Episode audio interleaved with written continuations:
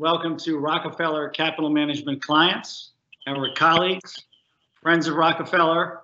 This is now our eighth in the special series that we're doing during this uh, historic time uh, as a form of sharing intellectual capital uh, with our clients and all those close to uh, Rockefeller. I'm really pleased with the two individuals we have here today. They're both incredibly accomplished uh, and um, are uh, also very good friends of mine uh, and of Rockefeller Capital Management. We have with us uh, Doug Kimmelman, who's a senior partner at Energy Capital Partners, and Neil Aronson, the founder and managing partner at Roark Capital. Doug Kimmelman uh, has had a spectacular career. After attending college at Stanford and getting his business degree at Wharton, he went to work at Goldman, spent 22 years there, rose up and became a partner. He was focused on the electric and gas utility sectors almost his entire time there. After all those years at Goldman, left and he started Energy Capital Partners. And um, he left actually with some of the some of his colleagues from Goldman and started Energy Capital Partners and has built it over approximately 15 years into a firm with over $20 billion of capital commitments across private equity and credit in the energy space writ large. Uh, energy Capital Partners is also uh, has a major focus, which uh, from a Rockefeller standpoint, uh, we like is obviously this is an area that we're very focused on, sustainable investing, a major focus uh, in renewable energy space, including with investments in wind, solar, geothermal, uh, and more recently, battery storage. Doug's also very active and has always been very active in giving back. Uh, and there's a project that's particularly important and uh, close to home for Doug and his children, and that's uh, the 100-acre Carol Kimmelman Athletic and Academic Campus that uh, they're building in Los Angeles in conjunction with the USTA, ESPN, Disney, and a host of others in honor of Doug's late wife, Carol and that's something that uh, Doug and his children uh, are very, very proud of as they honor Carol Kimmelman. We'll come uh, to Doug in a second. I wanted to also introduce uh, Neil Aronson, uh, who, as I said, is both a friend of mine and a great friend of uh, Rockefeller Capital Management. Neil's had an equally impressive career, and like Doug, he's far from done. He, after graduating from college at Lehigh, he went into corporate finance at Drexel, which takes us back a little bit. Uh, and then he went into private equity he's been there ever since. He was at Odyssey, uh, Acadia Partners, and then he started his own firm, actually with his uncle, focused on the hotel franchise business. Uh, they built that and did well with that. Eventually sold it and he started Roark Capital. He based Roark Capital in Atlanta, which is a city that he's uh, uh, close to. Uh, and um, he did, yes, in fact, name it after Howard Roark, the famous uh, iconic character in Ayn Rand's The Fountainhead, uh, which stands as one of my favorite books and many others of all time. Um, Roark uh, is uh, is uh, quite an institution today. they've acquired 77 companies across the restaurant franchise business that generate over $40 billion in system-wide revenues across 40,000 locations. Talk about having your pulse on what's going on in the restaurant world today. Uh, we're going to talk to somebody today who may have more insight than uh, virtually anybody else around. Neil, uh, like Doug, is also very focused on giving back. Uh, he established the Roark portfolio, uh, portfolio Employee Assistance Fund for many of the employees that are part of the Roark uh, franchise empire. Um, he uh, he funded that himself. He and his wife with a three million dollar pledge up front, and it's now grown to over eight million dollars. Uh, and they're very proud of. Um, uh, he and his wife Wendy are very proud of what they built, uh, have, have set in motion there, and of all the people that have donated to help employees uh, who are uh, working their way through this difficult time with so many of these restaurants shut. Although, as we're going to hear from Neil in a little bit, uh, many of these are doing takeout, and he's got a, a, a, plan that he's executed very well for continuing to move forward here and stay on his front foot. So with that, uh, I think um, I'm going to start with uh, Mr. Kimmelman, who's on uh, audio here. Doug, uh, good afternoon and welcome, and thank you for being here. Good afternoon. How are, how are you, Greg? Good to good to be doing this. It's great to have you, Doug. Um, so, Doug, let's start, and, and, you know, with you here, we can do this uh, really, really, really well. Um, talk about the energy space on, on a broader basis across the different pieces. You know, energy, as I recall, and it, you'll know this, the the first downturn in the the down leg in the equity market was when the Russians and the Saudis uh, were at odds, and the price of oil plummeted, um, and uh, the equity market followed that down. Um, so you know you've had the energy sector really in this from the start. Obviously, the demand contraction from coronavirus has piled on, and, and there's been some you know uh, uh historic times in the energy market during the last couple of months. Um, but it, uh, it, would be helpful if you walk through kind of uh, working macro down the range of sectors within energy and how they've been impacted by coronavirus, by the excess supply, by the demand contraction, et cetera. Okay. Well, that's a that's a lot to cover, but I'm going to do my my best here to to dig into that. So, let's start. The energy industry is very diverse industry, you know, and we have some some bookends of, of challenges. Obviously, the upstream uh, oil and gas E&P side of the business and the oil field services side of the businesses, which are really directly tied to the uh, to the commodity. And so, you know, that's where we have the the, the significant uh, challenge. And uh, you know, if we take kind of a bellwether Exxon from its high to its low, down 56 percent now it's down 38%, way worse than the S&P, which is, you know, down, you know, say say 9%, uh, you know, or so from from its high. Um, and a lot of people get excited that Exxon is, up 45% or so from its bottom, but still down 38%, uh, you know, pretty much on the year. Even worse on the on the oil field services. If we take a company like Halliburton, maybe they're down. They were down as much as 82%. Now they're down about 54%. So that's where the bloodbath is, and it's a demand shock. Uh, generally, the world uses about 100 million barrels a day of oil, and that dropped to as much as 70. Uh, maybe we're getting back uh, to the to the 85 uh, or so level here, but a long way to go. And so the three pieces to this are demand recovery, which I'll talk a lot about, uh, OPEC's behavior, and then the U.S. shale producer behavior. Unfortunately, on that supply side, U.S. shale producer and OPEC, they've kind of done what they can do and actually, we're starting to see in the last week or so supply starting to kick back up, not by OPEC, but by these shale producers. Realize obviously the U.S. is not a state-owned oil and gas sector, so every all of these hundreds of independents have a mind of their own, and they've got an enormous uh, debt maturity wave staring at them, and any little bit of cash flow they can eke out, they're going to do it. So when oil gets back up to thirty dollars, you're going to see a couple of wells turn on. They have what they call DUCs, uh, drilled but uncompleted wells, and um, not as much cost to get them going. So um, the cutting supply is not going to get us out of this hole. It's going to be demand, and probably 70% of the of the of the game here is what happens to to uh, to the demand side. And demand, and I'm I'm not a COVID expert, but all roads lead back into that discussion and human behavior. And and when is society going to feel less risk uh, to get out there and do more activity, especially flying on airplanes? I think we're 90% down in terms of air traffic. I saw data that TSA, you know, checks were up 35% in the last week, encouraging, but often exceedingly low base, so that's not not very much. Um, we're excited this summer. We may have a record driving season. Looks like human behavior says, I don't want to get on a plane. I want to stay close to home, and I'm going to do more more driving. I'm down in Florida, and the roads are filling up uh, very nicely uh, down here. Uh, they tell me that you, the boat sales are off the charts because people are thinking of activities and camping equipment of staying close to home. We hear, you know, some better news about a Moderna vaccine, so maybe that gets people a little positive. And then I think people are maybe starting to read the data themselves rather than listening to the television. And I, I looked at the data for Massachusetts, the most recent state to open, saying something like um, 61% of the deaths were in long-term care facilities.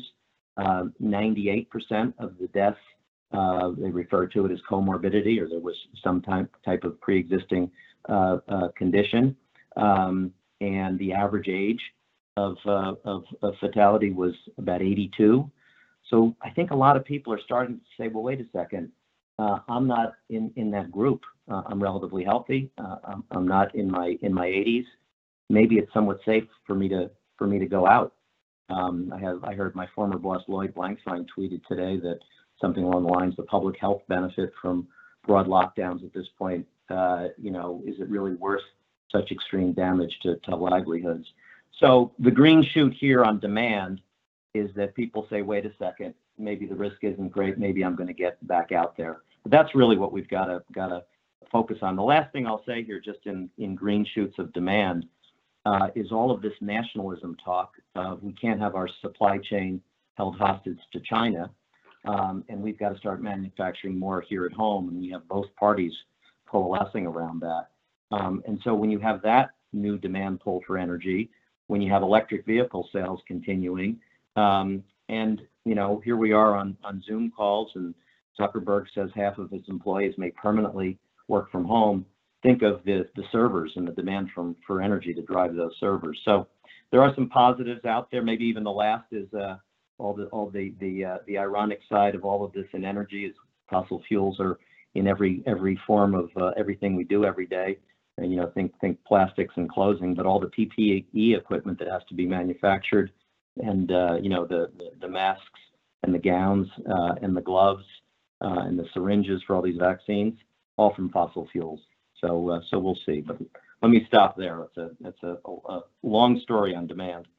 Yeah, that's a great overview and a great overview of the different uh, spaces. And uh, you know, another uh, another thing that uh, I saw the other day, which you and I talked about, uh, bicycle sales uh, have spiked right. to the extent there's it's a waiting list to buy a bicycle in the country, um, which I think you know indicates again bicycles, as you said, cars I think the, the space that looks like it's going to struggle the most from a demand rebound standpoint is the planes and people flying places. Um, Doug, you know, you, you talked about people starting to look at the statistics and feel better about coming out, particularly people that are on the younger side where the, the virus has clearly uh, not had the, the same impact. Are you seeing in Florida, uh, uh you know, is that really starting to, to take hold in Florida? Is it, you know, on a scale of one to 10, if it I don't know where where it, it, I don't think it was ever turned off nearly as much as in New York, where we had, you know, hospitals that were filled and we had that very difficult time. But uh, you know, if, if 10 was what it was before this, how low did it go, and what what's it back to in terms of people getting back out? Well, well, I'd say one of it is is that now that Florida's been open, uh, there is no feel that there's been a, a resurgence of cases, and so I think people are feeling okay that this is going pretty well. Things are open. I, I just anecdotally, I look at the traffic on uh, on 95 here, and uh, it's coming on pretty strong. And so um, uh, people are getting out there. Uh, restaurants are, are opening. People are out on the boats. So I, I, I think Florida obviously was no no New York, and um, you know was pretty confident all the way through this. But um, it is a it is a different world uh, down here for for sure, and confidence seems to be running very high, and so much is back to normal already. That's fantastic. Now, Doug, just in terms of uh, uh, you know laying out uh, a, a, picture of this complicated industry with many pieces, which you just uh, you did in terms of the demand side uh, very very well. Um, the, the energy space, and, and this I'm raising this because this happened again with the, the whole notion of storage. You know, uh, oil you pull out of the ground, you know, you pur- purify it, you got to store it somewhere, and we had the whole situation uh, when the price of oil seemed to go below zero or close to zero because people didn't have enough storage for all the oil that was out there. And then you have power, which obviously isn't stored. Can you talk a little bit about the, the different challenges caused by the fact that they're, they're, you know, these are, in essence, it fits under the energy umbrella, but they're very different, uh, you know, businesses within that. Yeah, look, electricity, the physical nature of the electricity is you can't put it in a bucket in a bucket somewhere and store it. So one of the reasons why electricity is so complicated, but also uh, to the consumer very expensive, is we have to build massive excess capacity because you never know when it's going to be 105 degrees in New York in August. You don't know when a big facility may go offline. We're not going to black out Boston for, for a month in, in putting a facility back together. So we build enormous excess capacity and you, and you have to pay for that. So until battery technology has an enormous leap forward, and, and frankly, we haven't come that far, um, still very expensive and, and still, um, you know, not yet that, that, that commercial, um, you're still going to have that problem of, of storage, which means that natural gas power generation nuclear generation, a little bit coal-fired generation alive and well. And it's a, it's an issue for renewables, not that it isn't growing, Uh, but we've got to get through that battery breakthrough. I think the storage play is just overblown in oil over what happened in a couple of days. Um, business does not get transacted based on a forward month price. It gets transacted off of what the business is going to look like three to five years out. Energy is built on long-term capital investments. Um, all of the the media hype around oil going negative was, frankly, nothing more than a little bit of hype around something that was pretty inconsequential to us in the physical world. It was basically an ETF called USO. Obviously, an ETF can't take delivery. It was concentrated in the front month of uh, uh, forward oil purchases. Had no way to take delivery. Um, storage happened to be pretty full, so they had to get pay people go negative to to take it off their hands. I don't think we're going to see that again. Uh, we do have a pretty vibrant storage on the oil and gas side um, you know, in this country. Um, the bigger issue is just prices in general. Um, they're not getting back to 40 or $50 anytime soon, given demand's going to take a fair amount of time. So this is going to be a troubled industry, and you can see a lot of bankruptcies because you have so much leverage in this industry, and uh, cash flows are, you know, as we've talked about, so thin. Yeah. And actually, uh, given the demand picture you gave, uh, you know, not to put words in your mouth, but it sounds like it'll be a multi-year process to gear demand up across all the different areas that created uh, you know purchasing in this in this uh, in the energy space writ large. So I think the pressure on companies and bankruptcies over the next, I don't know, six, 12, 18 months is going to be is, is going to be pretty significant. That's what you're saying, right? Yep. Exactly. Exactly. Um, Doug, if we go to uh, uh, ESG, which is a big thing for us at Rockefeller Capital Management, uh, the Rockefeller family has been very focused on sustainable investing for a long time. And in fact, they um, they coined at Rockefeller Foundation the phrase sustainable investing back in 2007. So we look at the ESG space a lot. We've got some real strong capabilities in our asset management business in ESG.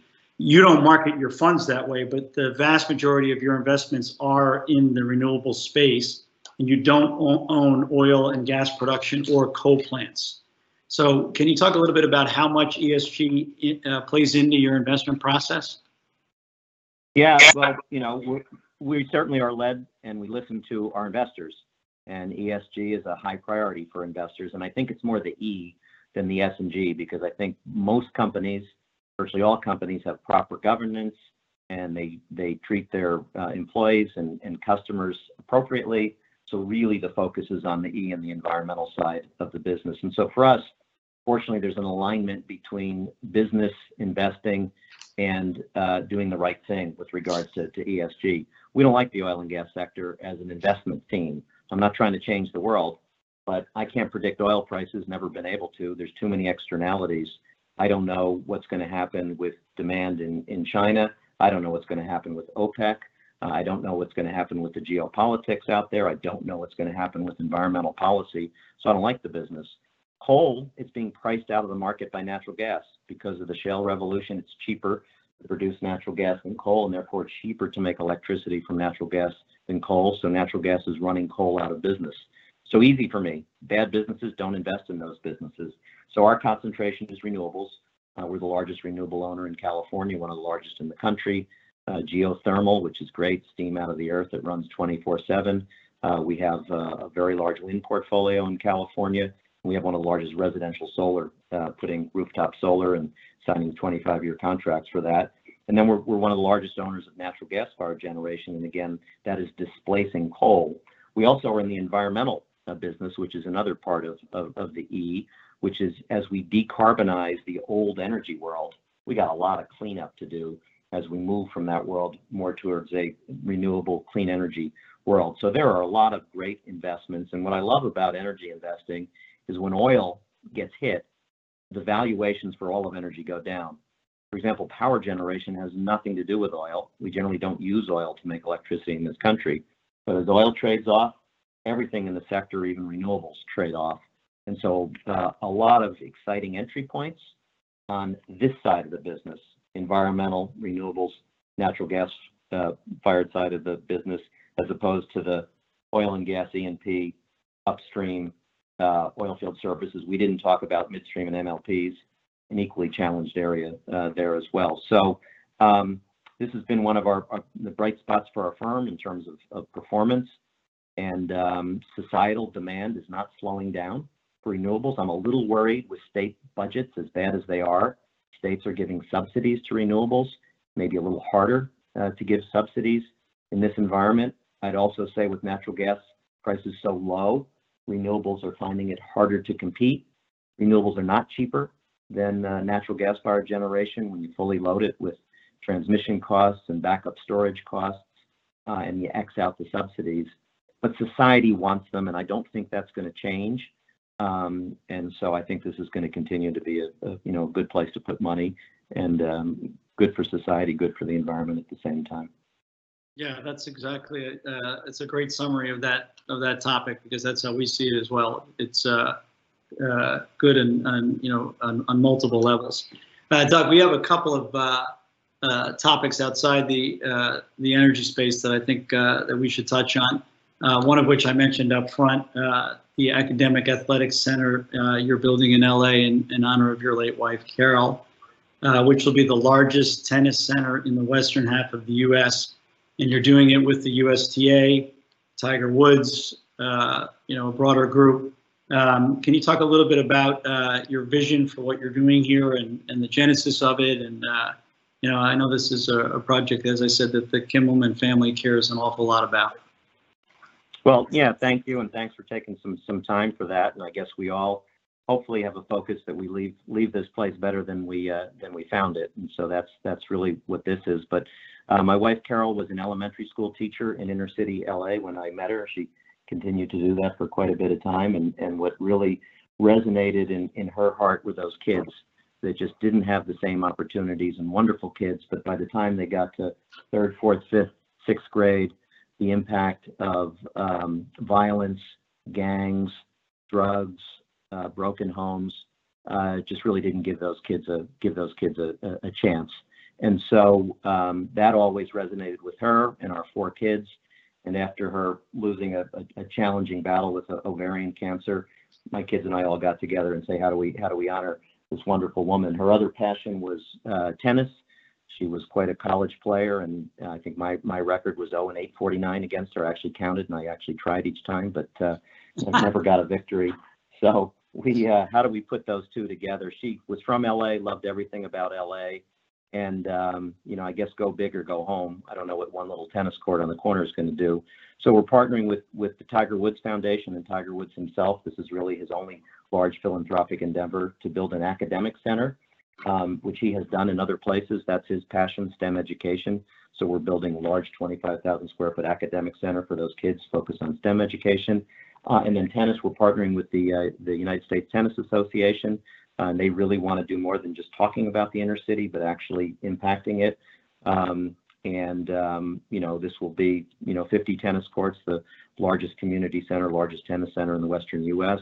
Uh, soccer is a big sport in, in demand, not enough fields for all the demand, so we're partnering with AEG and the LA Galaxy to do that. But more importantly, this is a public-private partnership with the County of Los Angeles. We're, we're reconstituting a public golf course that was underutilized uh, into something that is really going to serve this community so, so, so well.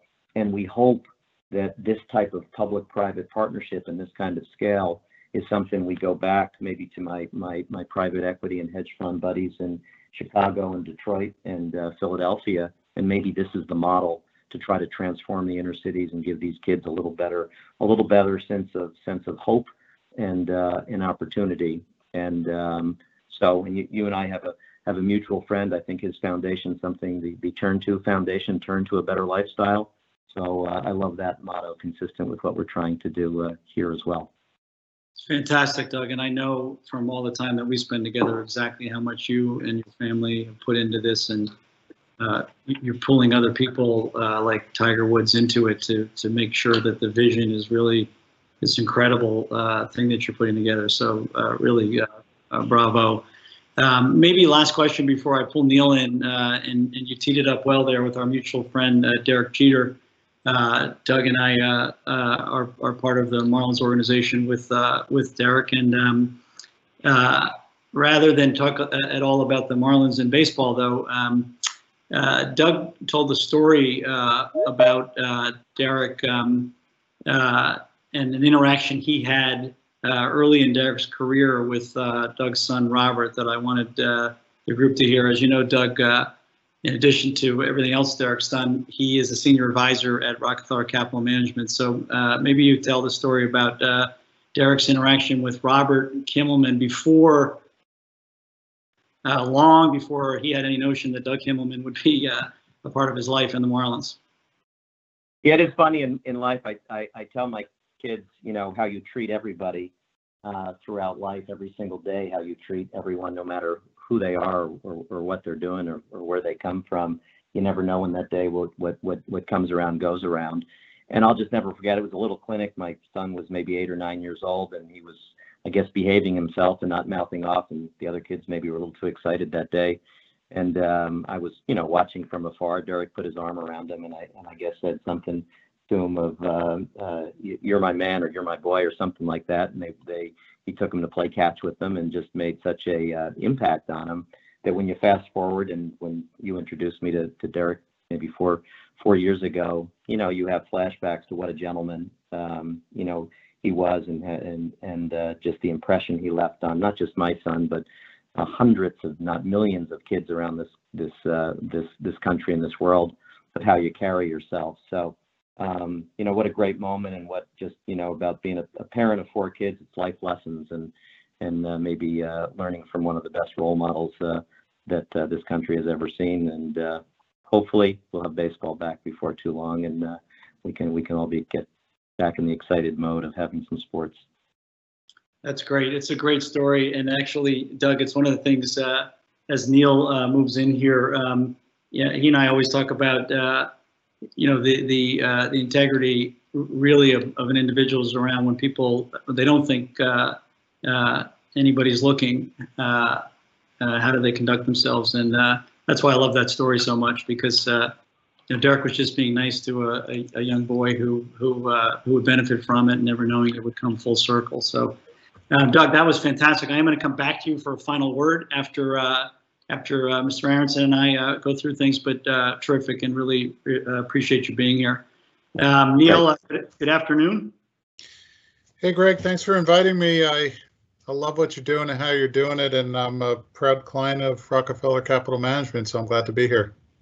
It's great, uh, and um, I get to I get to see you as well, so that's uh, that's good. Well, thank you for being here. Uh, as you know, we are thrilled uh, with the the uh, the relationship we have with uh, with Roark and um, and Neil Aronson. So as with Doug, so thanks for being here, Neil. the space you're in, Doug's in an incredibly interesting space and so relevant to where the world's going, the energy space. Um, given your uh, status as uh, one of the largest uh, buyers and owners of restaurants in the world, and given the the, the the fact that the you know this the coronavirus has had such an impact on on, on that industry in particular because of the inability to put people together.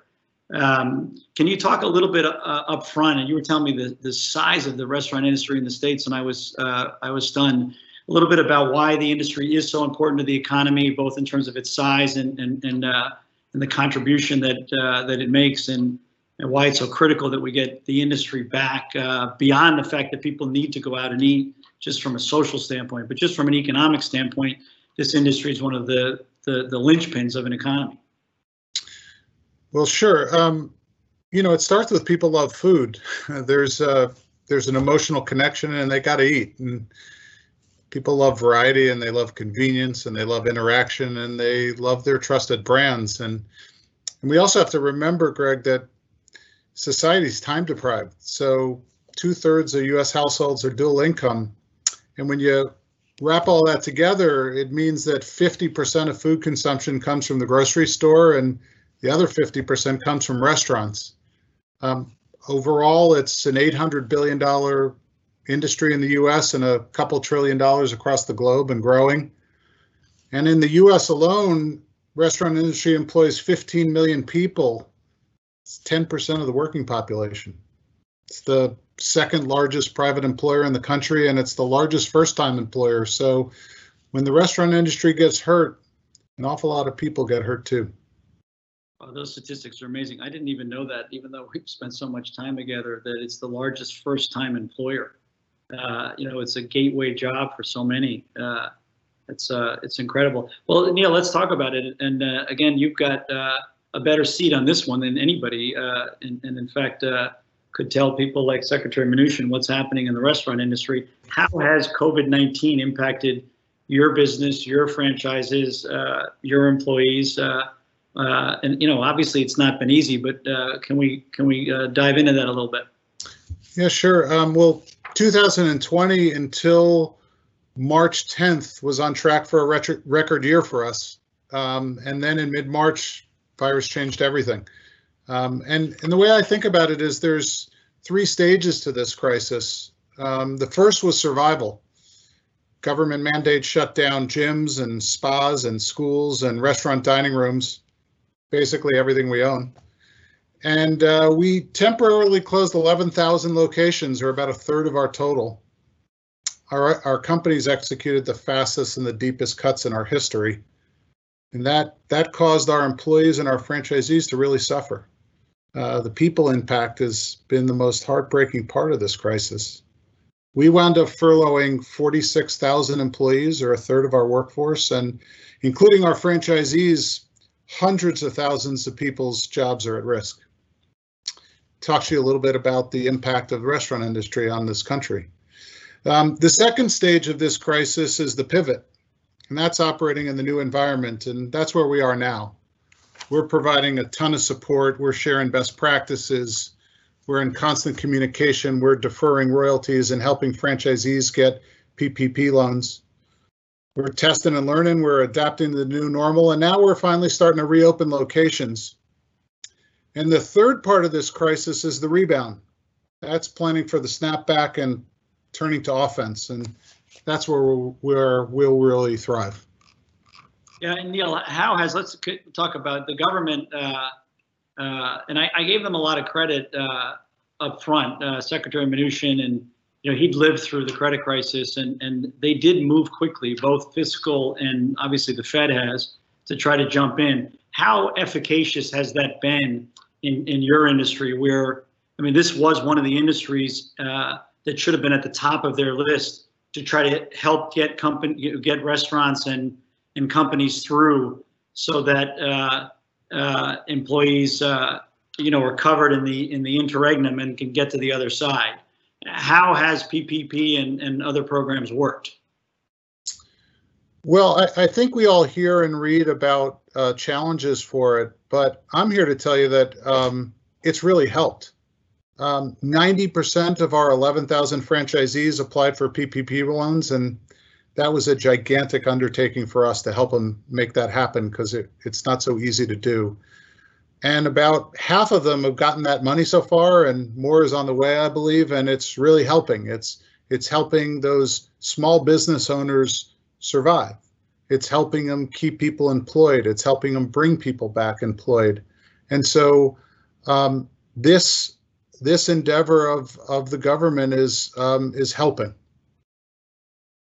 That's great. Uh, uh, and, and, you know, I think that, uh, as you know, because you've watched this for decades, the speed with which they moved here, uh, you know, they, I, I said this on, uh, we were talking a couple weeks ago uh, with a couple of guests, and I said, you know, I don't, there, there are times when the government really gets things done well, and we, we, it would be nice to have the, the, the world and the media talk about that a little bit, and they did come out of the gate quickly on, on, a, on this program, and, and it has had, you know, talking directly to somebody who's in the middle of it, it has had a positive impact.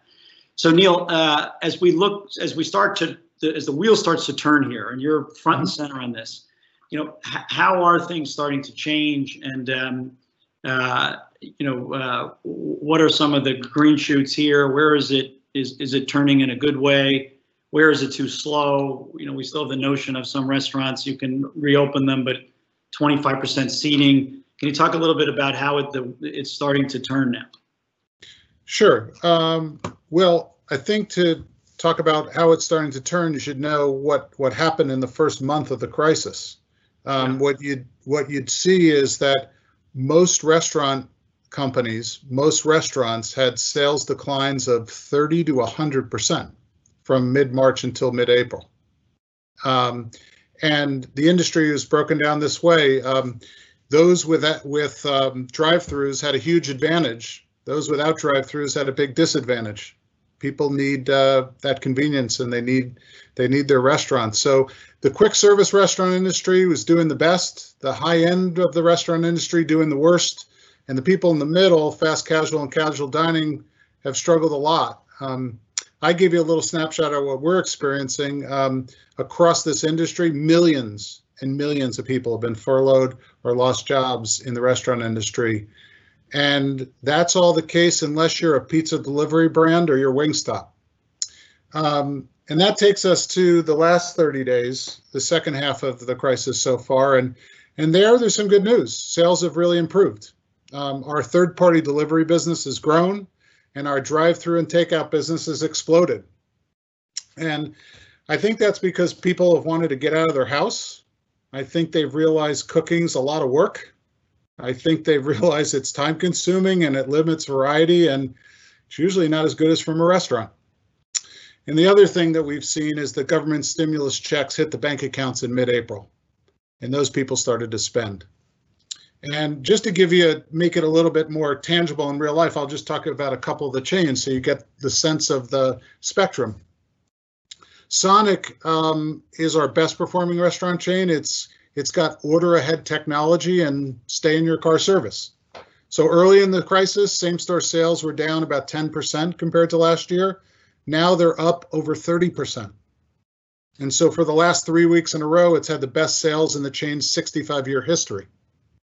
Um, at Arby's, drive through has been really strong. Early in the crisis, the same store sales were down about 20 to 25% compared to last year. Now they're positive 10% over last year. Uh, just a couple of weeks ago, we had this, the highest store volume week in the in the brand's 55 year history. And here's something interesting. We don't have the dining rooms open. And without dining rooms, store margins are up 300 to 500 basis points. So that's the positive side of things. The other side of it, I said in the middle, casual dining, um, we own a, uh, a brand called Buffalo Wild Wings, the largest sports bar in the in the world. And they're canceling the NCAA basketball tournament, the NBA season, and the Masters golf tournament. Not good for Buffalo Wild Wings. And if you think about it, the crisis really started on March 15th. That's literally at the highest peak over the next 30 days in Buffalo's year is when everything got shut down. More recently, though, uh, same store sales have gone from negative 65% to negative 40%.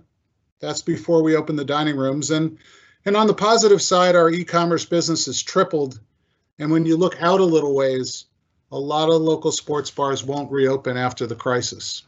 So that'll give you a little bit of sense of how we got to up until the last uh, last couple weeks as we've now just started to open stores.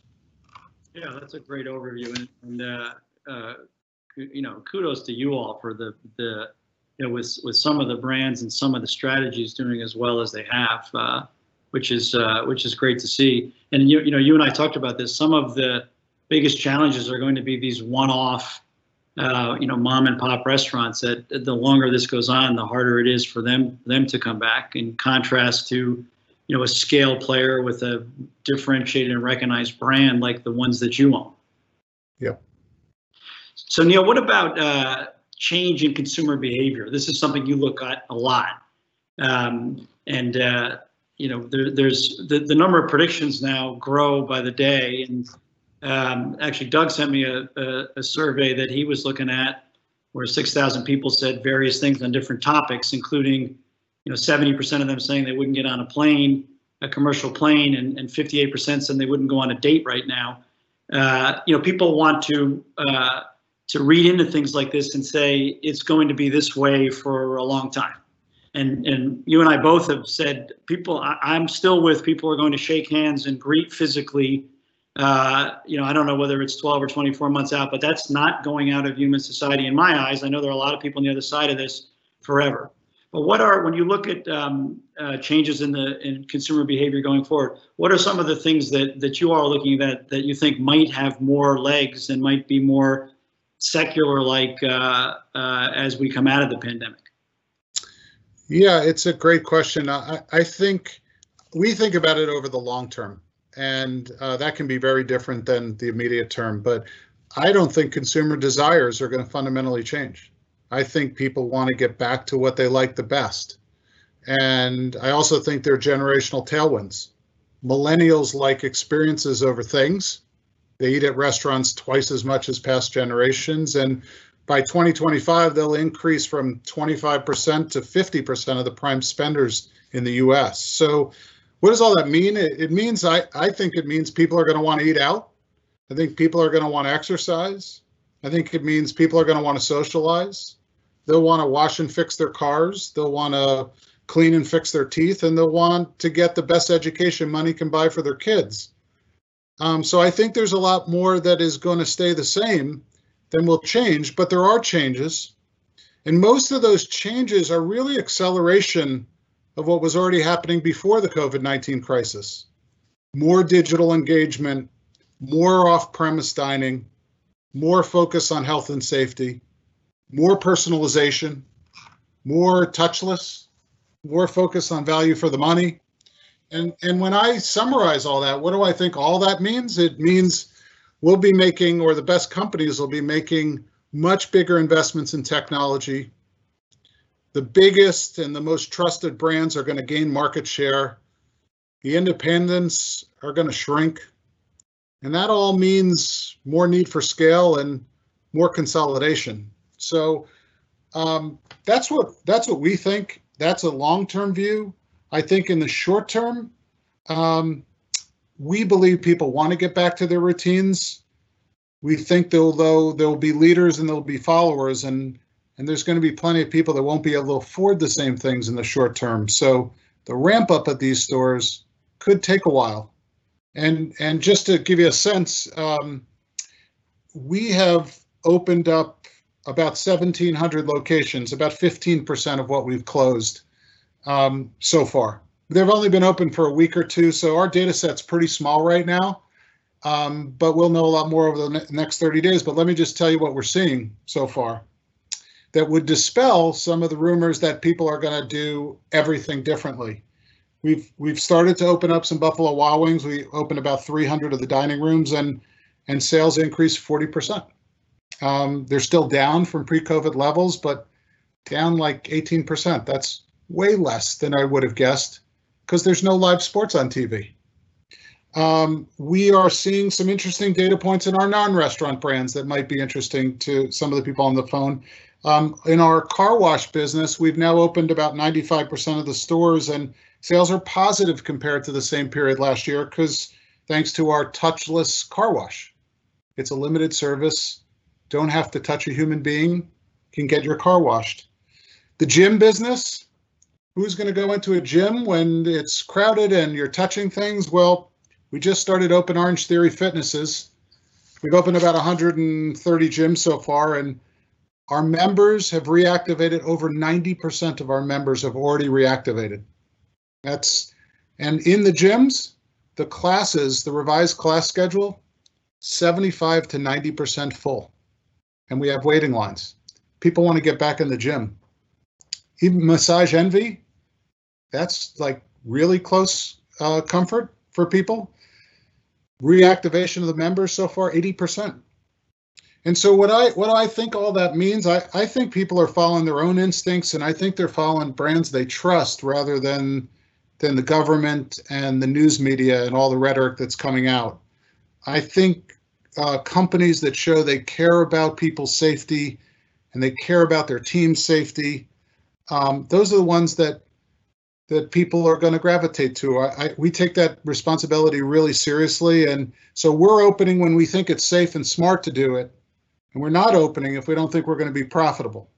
So we're only open for one or two weeks in a lot of places, even though we had the right to open a month ago.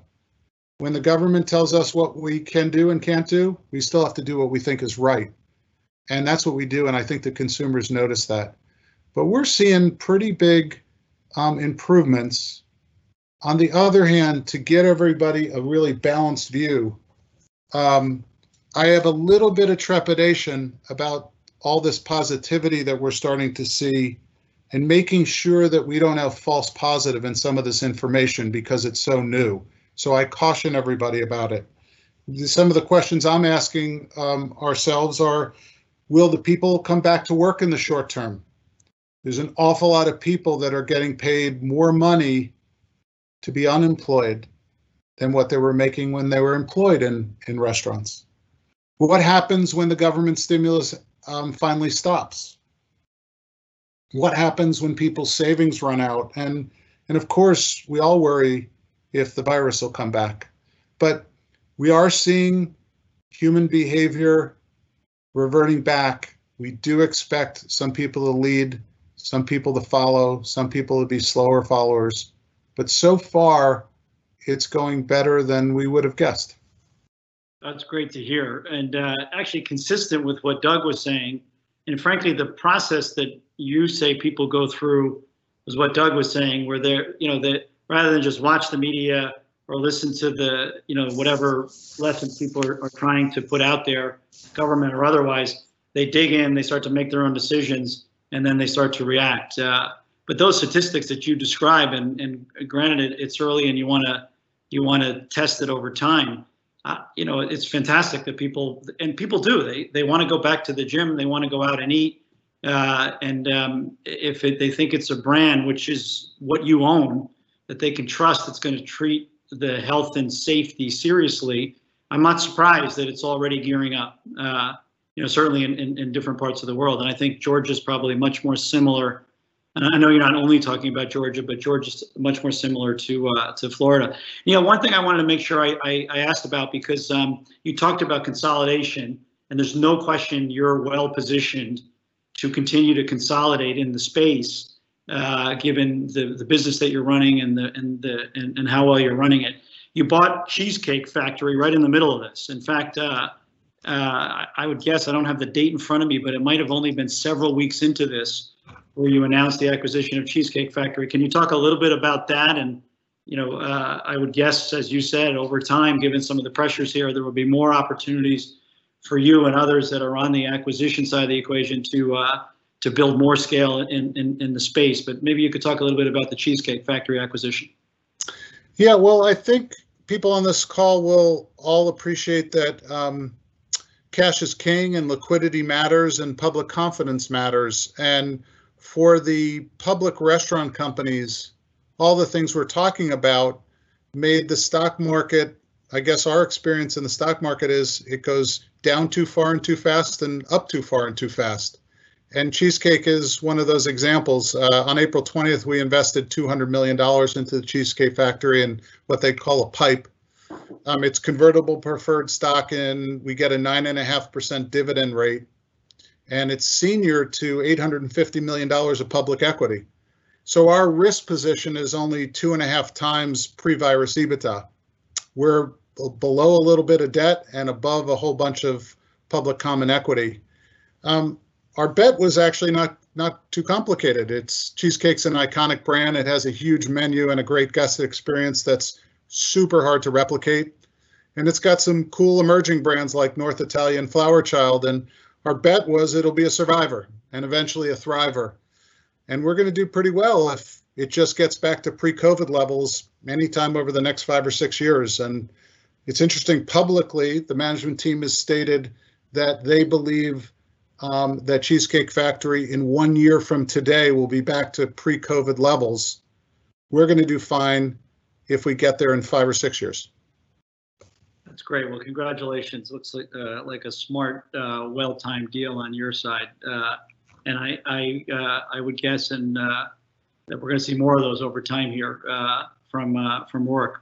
Um, Neal, one thing I wanted to make sure I gave you an opportunity to talk about because of the impact that this has had on your employees and how how how out front you and, and your wife Wendy were on this. Uh, talk a little bit about the Roark Employee Relief Fund. Um, you know, it's it's something that I know you both feel passionately about, and I also know that your children uh, went in and, and donated, and, and, you know you took the three million dollars that you all started with, and you've turned it into eight million dollars, uh, and you're proud of that, and it, it, it reflects the values, not unlike uh, Doug Kimmelman, the values of uh, Neal Aronson and family that extend through to Roark Capital and through the way you run your firm. We knew that before this uh, because we know you, but watching you step in and do that uh, is a clear example of what Neal Aronson and, his family and what Roark is about. So uh, I, I just want to give you a chance to talk a little bit about that. Well, thanks for, for letting me. And, and Doug, um, I absolutely love and admire what you described and what you're doing and how you're doing it. Um, you're setting a great example for everybody, and and it makes me proud to know you and proud to be part of this community. Um, you, you know, at, at Roark, our mission is to help people and companies realize their potential. And our core values are things like treat people the way you want to be treated and always do what you say and always do what's right and long-term smart, regardless of conventional wisdom. And, and these pr- principles have guided us since the beginning, but they're more important now than ever before. And and one of the things that we realized right away is we got to take care of the people who helped get us here. And so we're we're really proud that we set up the Roark Employee Relief Fund. Um, its its purpose is to help people help the employees of our companies who need it the most, those who lost their jobs because of no fault of their own. Um, we're getting money to people who need help making ends meet. Um, the, our money is going to people to pay their rent, to buy food, to buy diapers, to pay for essentials. And I've been overwhelmed and humbled by the the response to this thing. Our goal was to raise five million dollars. We've raised eight million. Um, nearly hundred percent of our team members contributed, and I'm proud that my teenagers, um, Matthew, Will, and Ellie, donated. It was a wonderful way to explain to them more about not just our business, but our responsibility to others and do it in a really tangible way about what we're on this earth to do to to help others and and I told them that um, around the dinner table and they both said that all three of them said they wanted to donate and I was really proud of that so we're also humbled that and grateful that we got an outpouring of support from some external partners people like Rockefeller who uh, donated really generously and just to give you guys a, a feel for it our our funds are going to help over 10,000 people with donations. It includes over a thousand Primrose school teachers, a thousand massage therapists, a thousand fitness instructors, and thousands and thousands and thousands of cooks and dishwashers and servers. This is the backbone of our country. Um, we have obligations to make sure we look out for our own and and and that's what we're doing, and and um, we're we're proud to do our part. That's fantastic. I mean, I, I, have to say, I when when you were talking about the principles that that uh, Roark wants to stand for, its employees, and you as the leader, your family. I'm I'm thinking to myself, check, check, check. That's what we want to do at Rockefeller Capital Management. That's what our people want to be known for. Uh, and and the bookend here of what you and Doug have, have, have done in terms of uh, giving back in, in, an incredible way uh, in society. Uh, you know, given uh, your ability to do that and your ability to organize others as well, to take the donation you and Wendy did and lever it, and Doug did the same thing. To he has the brainchild, he gets it going, then he pulls others in, including Tiger Woods, to make sure that it has the the, the reality is the vision that he had. It's just fantastic uh, which is one reason why I said up front I was so pleased to have you both here today. Um, Doug, I'm going to come back to you for a final thought. I'll come back to Neal for one one more, and then I'm going to close on a quote from a, a guy that's very close to uh, to all of us. Uh, so, Doug, anything you want to leave the group with? Um, I typically try to prompt this and say on an optimistic note. I don't need to do that with either one of you because you both live there. You're always on your front foot. Uh, so any any uh, uh, final uh, words of counsel for our clients and the Rockefeller uh, crowd? Sure. Well, look, I'll just say also kudos to you, Neal, and just warms the heart hearing this. And it's one of the things I love about private equity is pretty much every everyone you turn to in our world is, is doing something similar. So um, just uh, just great to hear that. Look, I, I, I the stock market sure feels to be um, a, a somewhat overvalued here relative to the underlying economy and the fundamentals. So for us, it, it's being defensive and looking for defensive things. And as what I said, tale of two cities in the energy world. It's nice to be concentrated on the defensive side of power generation, renewables. When GDP is down 40%, you know, power generation, you know, demand for electricity hardly touched uh, at all. Uh, no one may be uh, in, in the mall buying too much, but the air conditioning is on. We've got population shifts to the Sunbelt areas, to Texas and Florida and Arizona, so more electricity load. I talked about all these green shoots in terms of the demand for energy and electric vehicles and nationalism and more manufacturing and all these server farms. So um, I focus on that, and then I focus on credit. I think you know there's always, and and, and Neal talked about that the convertible that uh, they did, which is a, that's a great structure these days. So find your defensive sectors, but then make sure you're coming into the right spot in the capital structure. And these days, often the risk reward is better uh, on the credit side of, of, of things where we're seeing, you know, in that 10% area, top of the capital structure. And if you can do that in the defensive sector where the bottom's not going to fall out like power generation or renewables, you know, I'd stay, you know, focused on that and to just be a little wary of the uh, uh, public equities uh, these days because so many sectors seem to be way out ahead of them uh, themselves. But um, I'll leave it at that. And uh, thank you so much for uh, including me in the discussion today, Greg. Doug, it's great to have you here, and that was a great, succinct set of investment recommendations as well from somebody who's been successful in that space for decades. Uh, Neal, over to you for a final word, and then I'll wrap it up. Yeah, well, thanks. I, I guess uh, on the investment side, um, in our in our world, scale is going to increasingly matter, and um, and we're looking forward to being able to do our thing. Like uh, the highest performing fund we've ever had in our 20 year history was our 2008 fund when we invested right into the, the into the recession, the Great Recession um, and we're comfortable doing that, and we think we have a, a view about how to do it, and and so we're going to put ourselves to the test again here. Um, but the thing I, I, guess I'd love to share with you on a closing thought is really just about this whole macro um, world that we're we're looking at. I, I think the economic crisis and the impact of the the crisis is going to last for a while. But but I also think the crisis reminds us of the importance of family and friends and community and and our responsibility to help others. Um, when I think through our portfolio, there have been countless incredible stories of humanity coming out of this crisis. And, and just to give you a few of, of hundreds, Inspired Brands has served over a thousand meals to the Atlanta hospitals, and Jim and Nick's has provided free barbecue to healthcare workers, and Great Expressions doctors have have take on, taken on dental emergency surgeries so we could free up space in hospital ERs so they could treat COVID patients. And Primrose school teachers have driven to each and every one of their 60,000 students' houses so that the students didn't lose Cookie Friday.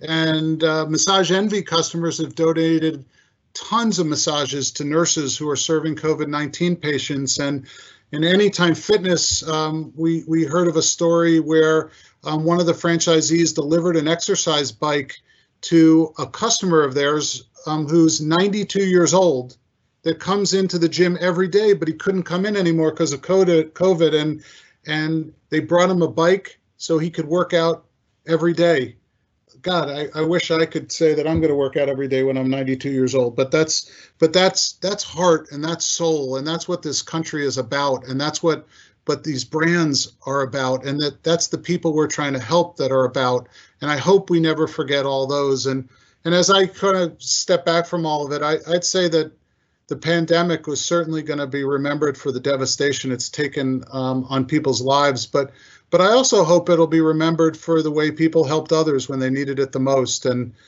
um, and and the last thing I'd leave you is is one quick little story. Greg is um, I, I saw this the other day from one of my partners sent me a note that she got from her daughter Samantha, and this little girl had driven and colored in a um, uh, a mom in a Superman cape, and that was the picture she made.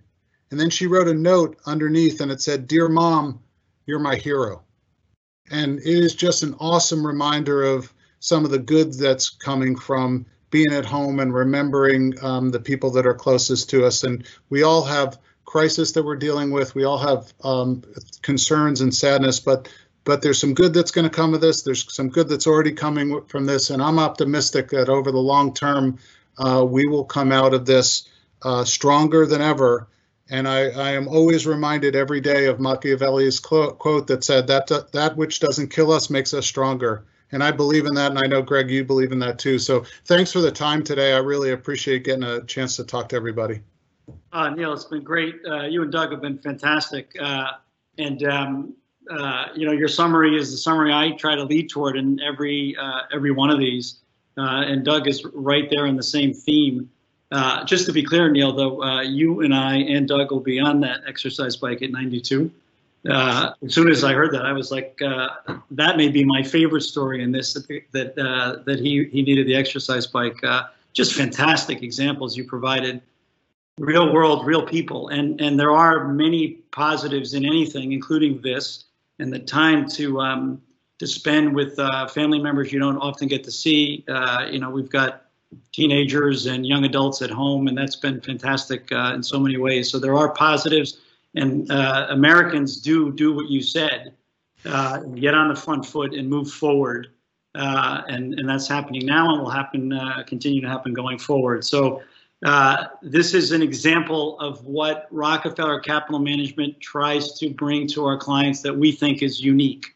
And that is the intellectual capital, the expertise, the on the ground knowledge of people like Doug Kimmelman and Neal Aronson, who are leaders today in huge sectors of our economy, energy and restaurant and, uh, uh, and gyms and fitness and all of that um, and also have been over the course of their careers. So they bring so much judgment to all of this. So we're very uh, uh, pleased uh, that you joined us today. And I am going to close on a quote from Derek uh, Jeter, one of his favorite quotes. And the reason I pick this is A, he likes it a lot, but B, it fits our two guest speakers to a T. So Derek said, um, quote, your image isn't your character, character is what you are as a person. And these two guys who we had on here today, as well as Mr. Jeter, are enormously successful and have done amazing things ac across their careers. But it is the nature of the individuals that uh, uh, that is part of the big part of the reason why we are are good friends with them and, and so close to them at Rockefeller Capital Management. So, to our clients, our employees, our colleagues, and friends of Rockefeller, have a great weekend. We will continue to bring differentiated intellectual capital and expertise in the form of people like, not that there are many like this, but like Doug Kimmelman and Neal Aronson. So thanks very much. Have a great weekend all.